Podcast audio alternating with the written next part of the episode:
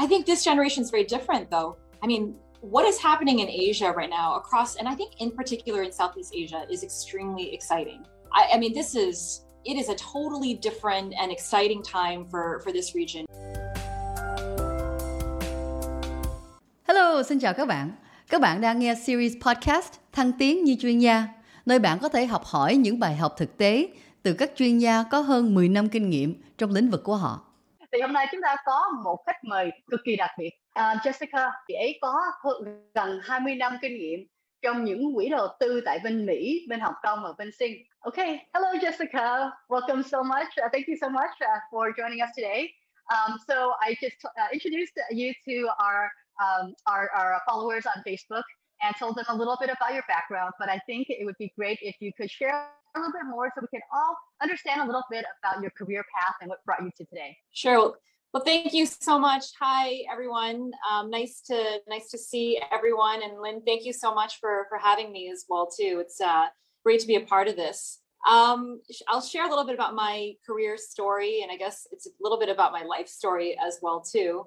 Um, so I I was actually born in the United States. My parents are from Taiwan. Um, they had their American dream and so moved to Taiwan in the late 70s. And so I was born there. We we lived in Taiwan until I was about 12 years old. And during the late 90s, during the first Asian tigers boom, when countries like Taiwan and Korea, uh, Thailand as well really began to take off, my parents moved the family back from the US to Taiwan. And so I, I went back to Taiwan and finished middle school and high school in Taiwan. And went back to the United States for, for, for college um, where I went to university there. Um, for me, I I majored in political science, which is very different from what I do today. Um, I majored in political science because when I was young and optimistic about the world, I wanted to change the world. And so I was convinced that if I studied political science, I would have a, a big career in, in government and I would have an ability to impact people's lives around the world. And so that was my aspiration at the young age of 17 and 18. And so I did that. And what I realized is that if I wanted to live in New York City um, after I graduated from, from college, um, a job in government just wasn't going to pay for even rent and food. And so um, I really, and what I saw having internships in political science was that the people who really had influence were the people with money, the people who were in business, who were sort of movers, shapers, and influencers in the economy and in, in business. These were the people that really had the influence. And the people in government were, uh, to a certain extent, um, reactionary to, to those type of uh, those type of individuals. And so I decided maybe it's a better idea to work in in, in, in business instead. Um, Linh, let me know if I should pause for, for translation as well too. Uh, no, I'll, I'll translate at the very end. So I think we should keep with the flow. I'd love I love okay. hearing about your story. So uh, let, okay, if you can continue, that's great. Okay, great. So I, I started my career in, in investment banking um, in New York City. And, um, you know, I learned a lot of really good skills when I was in investment banking, but um, I didn't love investment banking. And also, I started to get itch to want to return to Asia as well too. My parents were still in Taiwan at the time, and um, this was in I guess 2005. Asia hadn't really sort of taken off yet. It was still kind of this mysterious place that nobody wanted to go to. It was kind of seen as the backwaters um, but because I, you know, spent a lot of my youth in, in Asia, I wanted to go back and, and work in Asia. And so at that time, I was working uh, at Citigroup, which is a big um, bank. And um, I raised my hand and said, "Hey, I want to go to Asia." And they said, "That's great, you go," because nobody else wants to go. so uh, they sent me, they packed me up and sent me to Hong Kong. And um, I think one of the things that's really been one of the differentiators for me in my my entire career is that I've always been a little bit opportunistic. I've always been a little bit opportunistic about things that kind of came my way. And so when I when I went when I went from New York to Hong Kong, I I I was there at a really good time. I realized after my third year in investment banking in Hong Kong that I didn't want to be an investment banker. But at that time, you know, in my sort of very narrow and young mind, I didn't really know what I could do. Um, I saw that a lot of my peers who had worked in investment banking, they went to work in, at hedge funds in private equity, or they got a corporate job. I didn't know how to get a corporate job, and I didn't think I was smart enough to work at a hedge fund. And so, in my narrow mind at that time, I thought, okay, I can only do private equity. And so, I, I went and got a private equity job, and I think I was very lucky in that I actually loved what I was actually, doing. Okay, can I can I cut in a little bit because this is super interesting because private equity is not an easy field to get into, right? So so I think you're, you're kind of saying hedge funds are here and private equity is here, and I'm saying that they're both here. They're really hard because I know I came from an investment banking background also, right? And so uh, when it came time to leave IB, you have all these options, but you kind of like you said, you don't know what you don't know, right? Exactly. And so now now you realize there were things that you didn't know, but there were things you did know and you knew about PE. So how did you go about figuring out how to get into PE, right? Because you jumped right over. You're like, oh, I got a PE job, as if it was the easiest thing in the world. Um, and I know yeah. it's not that easy. So what, what did you do for, for the folks that are trying to get into a finance job? What do you have to do? Yeah, so I think at that level, I was pretty junior. And I think the reason why I was, and perhaps the reason why I think maybe I wasn't so confident I could get a job at a hedge fund was because I had worked with private equity funds in my capacity um, as like an investment banking analyst, right? And so I had a pretty good sense of what the private equity funds did. I kind of generally knew what hedge funds did. Oh, they buy stock, they sell stock. Sometimes they use leverage and debt to make the returns better, right? But I didn't really have a good tangible sense for what people actually did on a day-to-day basis and so i think that's part of the reason why i thought i think it's very hard. I don't think i'm smart enough to do to do that right? And because a lot of it was was unknown. With private equity at least i had a sense i, I knew because we, we worked with them as, as clients like i knew what private equity funds did. Um, and so i think you know at that time, and I think it's a little bit different now. At that time, it wasn't, and at the junior level, it wasn't so, it wasn't as hard to make the the jump, right? A lot of it was about um, networking and just talking to people. And I'll talk a little bit about more about that too, because I think networking is also, you know, aside from being opportunistic, the other thing is really networking. That's really made a big difference in in my career. And so I was lucky enough to get, and I, I say this, I was genuinely lucky enough to get a job in private equity because um, I was so naive about it all, right? And so I ended up working at AIG. Um, and then I, I got lucky again. What started happening is in 2007, all of a sudden people became interested in Asia. Asia was like the backwaters, no one cared, you couldn't pay people to come. And then in 2007, all of a sudden, Asia was this kind of shiny new thing. Um, because what had happened was um, in 2006, 2007, a lot of the big US based funds started raising these massive multi-billion dollar private equity funds and they needed new places to put the money to work. And so asia was very underpenetrated at the time and this is very very early in the private equity um, history of china in particular. So everybody was looking at asia. Um, and i happened to have and the thing is the funds these us funds had a very specific type of person they were looking for at the junior level they wanted an Asian person who could speak an Asian language. It didn't matter if it was Korean, Chinese, Japanese, Vietnamese, Thai, um, you know, Malay. It didn't matter, just any Asian language. And they wanted people who had been trained in investment banking in New York or London. And so, literally, there were eight of us with that background. And I know this because all eight of us went to the same interviews right? There were in all of Asia, still, there were eight. there were eight of us. We all went to the same interviews and kept running into each other. And I actually, you know, to this day, I'm still really close friends with, with three of these guys. Um, and I, it was a little bit, you know, I wasn't looking for a job at that time, um, but I continued talking to people, right? I continued talking and and just networking as well too. And I learned that Providence Equity Partners, uh, which is a U.S. based fund, um, was opening office in Hong Kong. And so I got to know socially some of the key people who were um, the first hires for the office. And there was just a really good chemistry. Um, and they liked my background, and I had the exact fit that everybody was looking for. And that's how I ended up at Providence Equity Partners, right? It was a lot of it was, you know, right place, right time, a little bit opportunistic. I wasn't really looking for a job, but then also just, you know, I never stopped networking either. And so I ended up there, and, um, you know, it was a terrific job. I was there for 10 years um, I loved working there. I loved the people I worked with. They were smart people, but good people. Um, I got to work on some huge deals. I got to work on some small deals. I got to work on some really hard deals. Um, and it was just a tremendous learning experience at that period of my time. And during that period, um, I had two really- kids. Sorry, go ahead.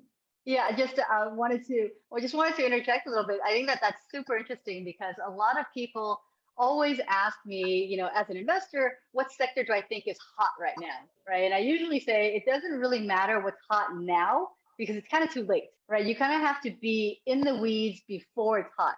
And so for you, you got to Asia two, three years before the interest was there. And then for you to have that right profile, right? The the US exposure with the foreign language, with the work experience in Asia, that that profile is very hard to find. But for you to have that when somebody came looking for it, you know, I would say it's not just luck because you know I was luck, but it's basically you bringing uh, the opportunity that that came to you and you grabbing that and you're turning it into luck because you had the skills already there, right? So I think that's really interesting and that's a great example of you just follow your heart, right? Do what feels right for you and do well at it, right? Because when you got the Providence job, you stayed for 10 years. That means that you progressed, you got several raises, um, promotions, right? So it means that you're working really hard at that role. Um, so then, so then, what what what did you do after you were at Providence uh, for a while? Yeah. So, I mean, I, I think all those things are really valid points. I mean, I think a lot of times too, what I see with a lot of young people is they try to plan their entire life out. And it's sort of like, you got to like leave room for, because things will come your way, right? And some things will not come your way. And you've got to just be flexible about it as well too which kind of leads me to the leads me to the point of like how I left Providence. So I was there for 10 years. It's great. I loved the job, but Providence decided that they didn't want to invest in Asia anymore. And um, that had nothing to do with me. It had uh, you know they did a number of deals in other emerging markets that didn't work out, and so they decided, okay, we don't want to do uh, Asia anymore. And I was gutted, right? I mean, I had invested 10 years of my life there. I loved the work I was doing, and so um, I was gutted. But I think that also kind of forced a little bit of self-reflection as well too. And sometimes you kind of need that in life, right? Like if things are going great, there's not really any reason to self-reflect. But at that time, at that time, you know, I'd been there for 10 years and it was kind of it kind of felt right. It kind of felt like the right time for self reflection as well too. Um, it forced me to think about, well, actually, like, what do I want to do? Like, what do I really want to do? I feel like I kind of fell into this, and I was lucky that it worked out and it's great. But now, like, what do I want to do? My circumstances were different too, right? I mean, I had kids and you know other other people who relied on me and people that I had to support. And you know what I what happened was um, I guess a year before uh, Providence decided they didn't want to they didn't want to invest in Asia anymore. And again, I've been networking my entire time I was at Providence as well too. And one of the things that started happening a lot in my last few years at Providence. And so Providence is a is a media and technology focused private equity fund. I so I got to know a lot of the media. I mean, I knew all of the media companies in, in Asia generally, but I got to know a number of the international media companies really, really well um, the likes of Disney and Fox and Turner and HBO, all of these guys, because what was happening for those guys was the market was changing, right? They used to be these big behemoths in traditional media, but media, the nature of the business was changing. And so they were having trouble sort of adopting. And then if you were in the Asia office of a US based company, it was even harder to make that transition because you don't have the full autonomy and power to do so. And so a lot of these guys would come to me and ask me for my opinion on what they could do. Was there M&A they could do? What could they do strategically? And what ha- started to happen quite a lot in my last few years at Providence was they'd have a senior executive coming from LA, from Los Angeles, from New York, from London, and they would ask for me to come and give sort of like an independent view of what I was seeing in the, the market, basically to validate their own opinions from like an outside party. And so about a year uh, before Providence decided to leave Asia, I met um, a guy by the name, name of Kevin Mayer. Kevin Mayer was the chief strategy officer at, at Disney at the time. And um, he was very curious about Asia. Um, he and Bob Iger, the CEO of Disney at the time, like they really wanted to find a way to turbocharge growth in Asia. And so I had a meeting with with Kevin at um, he was the keynote speaker at this big conference in, in Asia, this big media conference. And so after the his speaking event, the, t- the local team here asked me to meet Kevin and share some of my views. And Kevin said, you know, these are great ideas. I think what we should do is that you should come work for me. And I said, oh, okay, well, that's really nice, but you know, I'm not really looking for a job, but that's cool. Thank you. Thank you, but no thank you. And um, I kept in touch with Kevin after that. And so when my circumstances changed a year later, I basically called him up and said, Hey, actually, were you, serious about that? Because my circumstances are different now. And, you know, what could I actually do for you? And so that is how I ended up at, at, at Disney. Um, he basically created a role for me. We were going to go on this big spending spree, buying stuff all over Asia.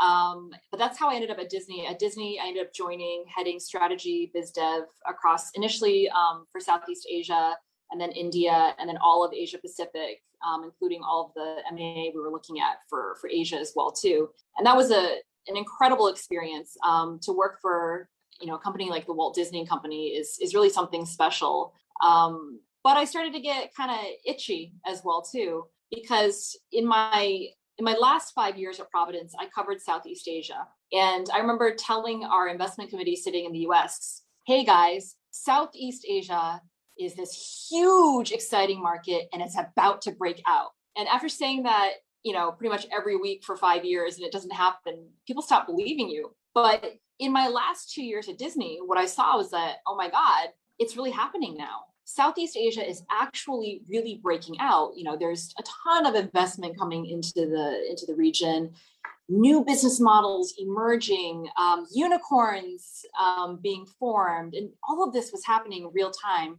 And I felt like I was missing out.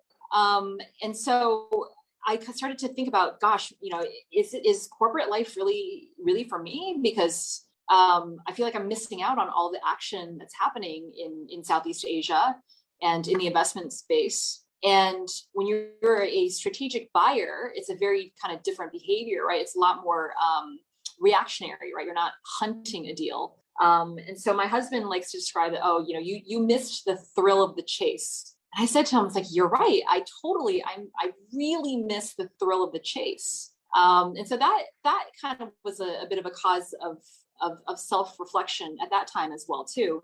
And so this recent move, I so I've joined Openspace last year in October. I would say it's actually probably the first time I really had a very, very deliberate move in my career. Um, it's that's, that's, and that's interesting. Actually, I'd like to I'd like to kind of frame that for everybody, right? Because uh, basically, Jessica has had almost 20 years of work experience. She's worked in the U.S., she's worked in Hong Kong, and you know now she was in Singapore. I think you were in Singapore before that too, right? And so you literally could have chosen almost anywhere in the world to work. You could have gone back to the US. Uh, you could have gone to other emerging markets. Um, why did you choose Asia? Because I think you know a lot of the watchers today they're thinking, oh, I want to move to the US or to some European country because they think that's where the action is because that's a more developed market. Uh, you know, what do you think about that? Like, wh- why are you choosing or why did you choose to stay in Asia? Yeah, no, that's a it's a great question because even with you know, even with Disney, um, there were options for me to go back to the US, work with the company there and work in headquarters. I, you know, and actually, you know, my parents, they worked very hard in the 70s to move to the US and get their US citizen green card and US citizenship and live their American dream. I think this generation is very different though. I mean, what is happening in Asia right now across, and I think in particular in Southeast Asia is extremely exciting. I, I mean, this is it is a totally different and exciting time for for this region because you have this whole first of all you have an, an entirely new middle class emerging right? People who are coming into the middle class for the for the first times in their lives. And that's i think that in itself is extremely exciting. I think the kinds of business models that are emerging um, out of southeast asia today is is different and exciting because if you look at 10 years ago a lot of the businesses that were emerging here were just copycats, copycats of American models and then copycats of Chinese models. Now we're starting to see is real and true innovation that is unique to our markets here in Southeast Asia, but also highly relevant to other emerging markets, whether it's in Latin America, India, or Africa as well too. So what I see for this phase right now is there's an opportunity for um, innovation and for innovation leadership that really didn't exist before. And so, I mean, how exciting is it to be a part of even just a small part of that? I think is, you know, that's tremendously exciting. And I, I look at the options I had in the US. I mean, I had a lot of good options too, but you're just, you're like a cog in the wheel, right? It's sort of like, what's the incremental yeah, so exciting impact I can make right here? It's, you know, you can, you can be a real fundamental part of the whole change and um, innovation that's really happening here. And so I, I that's where I wanted to be, right? I wanted to be where I wanted to be where the action was was was happening and not just part of the cog of the wheel that kind of like spins the the bigger machine. So that's I think that for me was was really important that's for me. Super interesting. I, yeah, that's super interesting. I'd love to transition a little bit because essentially a quick summary. So there Jessica basically used networking, one of the key tools uh, to use as you're in career in your career, even as you are happy with your job and you don't want to go anywhere. Networking is very important to basically meet more people, know what you don't know, but then also let people know what you do know. Uh, and then when the time arises, when you're ready, you can actually take advantage of those opportunities. Uh, and one other aspect, transitioning a little bit, one other aspect that has really let you make these decisions um, now that you are, as you mentioned, you're married, you have two kids, I think you're married for 13 years now. It's great. Um, and then, uh, and then you also have two children. You know, what, you know, what, how, what is that work life like, right? And, and I hate asking the work life balance part. So maybe it's not like balance between work and life, but it's more of like, how are you able to kind of handle all of the responsibilities that you have, given that that there's so many demanding pieces that you have to juggle? Yeah, uh, basically, I don't sleep much. No, I'm kind of joking. Um, I, I think you know this is what I found in my career. I think is it, it's like anything in life. If you really want it, you'll find a way to make it make it work. And so I I wouldn't call it sort of balance. It's making it work, right? And so you it, and some things work for some ways work for certain people. Some ways don't work for other people. Um, you know, I would say in our household, my husband does a lot of the what people would probably characterize as traditional um, sort of childcare, right? He's the one who does all of the school pickup, drop off, um, working with the teachers, homework, all of that. And, um, you know, that's been, I, you know, I, I couldn't do what I do without him. And if he weren't taking on those type of responsibilities, um, you know, one of the one of I, would say like one of the biggest transitions, or not transitions, one of the most I think most important periods of my life was when I was pregnant with my daughter. My daughter is now six. So when my when I was pregnant with my daughter, um, when I I just found out that I was pregnant with her, my boss at the time, I was I was in Hong Kong at the time. He asked me if I would come down to Singapore to open the office and build out the team in Singapore to cover Southeast Asia. And that was a tremendous opportunity. It was a promotion. It was a lot of responsibility and you know i just found out i was pregnant um, and i said yes to it. And in my mind at the time i was a little bit scared to say yes. It's like oh my god like what if i can't deliver? Because i mean deliver on the job not the baby. Um, but you know i had all these doubts in my mind like oh what if i can't do it because i'm going to be pregnant and i'm going to be having like a newborn? But i did it anyway and then i moved to singapore um, while i was heavily pregnant and opened the office and built out the team and during my entire pregnancy, I also was uh, suffering from hyper hyperemesis gravidarum. So I was vomiting for the entire pregnancy. And that, you know, that year, I look back and I wonder, I just, I have, there are just days where just, I think to myself, like, how did I ever get through that? Because we, you know, I basically opened, I came, I mean, I, I honestly, I look back and I think I really was superhuman. You know, I was so sick and so ill I was running two deals. We did an exit that year and I opened an office and hired out an entire team. And I think back, you know what, if I could get through that, I'm pretty sure I can do I can do anything. And so, but I think that's that's exactly what it is. If you if you want to do it, you'll find a way. And um, there's you know where there's a I'm a big believer that where there's a will, there's always a way. That that that is super inspiring. I, I actually didn't know that part. I mean, that's crazy. When I was pregnant, I remember I had the brain fog. You know, your body is tired all the time. It hurts. I mean, anybody that's been pregnant knows, right? It's not the most comfortable feeling.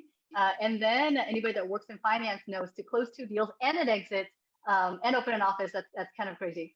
Um, but yeah, you're right. It is a testament to the power of what you really want, right? And, yes. And no, that, exactly. That, um, yeah, yeah, right. I hope anybody watching today you know if you feel like you want something in life but you don't know what to ask because you don't what you don't know maybe you don't know the right people uh, maybe you just don't know what to do um, i think we've all faced that. And i think it's just a matter of deciding you want something and then taking the steps and just one foot in front of the other right so when i was pregnant that was my one mantra just one foot in front of the other just do what you got to do and you know the baby's gonna pop out in nine months so you know hopefully it'll be better then exactly you know but I, it's you just got to find a way to make it work mm-hmm.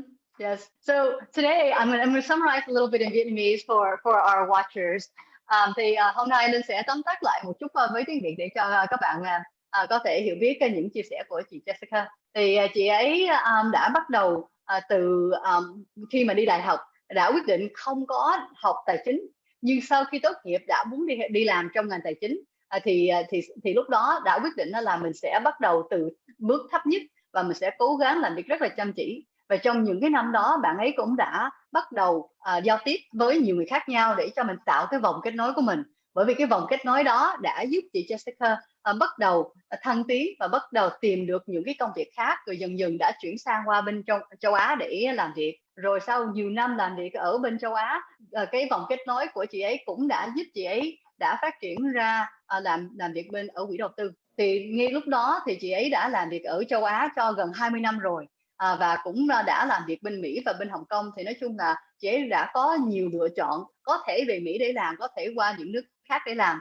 À, nhưng chị ấy đã chọn ở lại Đông, à, Đông Nam Á. Và lý do là vì bởi vì chị ấy thấy rằng Đông Nam Á như lúc này đang phát triển rất mạnh à, và bất cứ trong những nước nào trong Đông Nam Á cũng có cơ hội rất nhiều. À, thì à, vì sao chị ấy trở lại ấy ở lại vào Đông Nam Á? À, và chúng ta chuyển chuyển sang một chút đó là nói về à, cá nhân của chị Jessica là chị ấy đã cưới chồng 13 năm trước rồi và giờ hiện tại đang có hai đứa bé. À, và để cho chị ấy có thể um, có thể có có thể ờ, hoặc làm việc không nhất thiết là hoàn, hoàn thành đi hoàn thành đi. Tất cả những công việc mình cần phải làm à, là là ông chồng à, là giúp đỡ rất nhiều. Ông chồng đang à, đang chăm sóc cho các đứa bé dẫn bé đi học giúp bé với những bài à, bạn có bé có có cho trong trường gì đó. Thì nói chung là vai trò à, chăm sóc bé là cho à, ông chồng của chị Jessica phần lớn quản lý.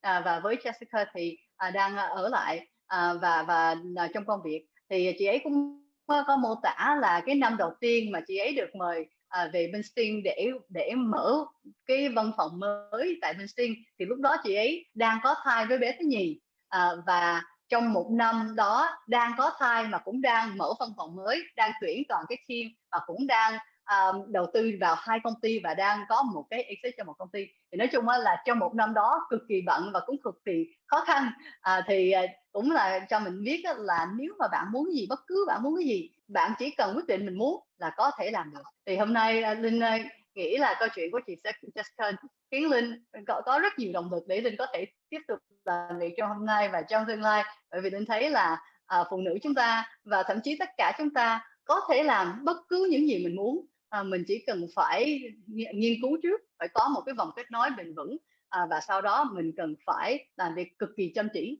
là mình sẽ đạt được những gì mình muốn.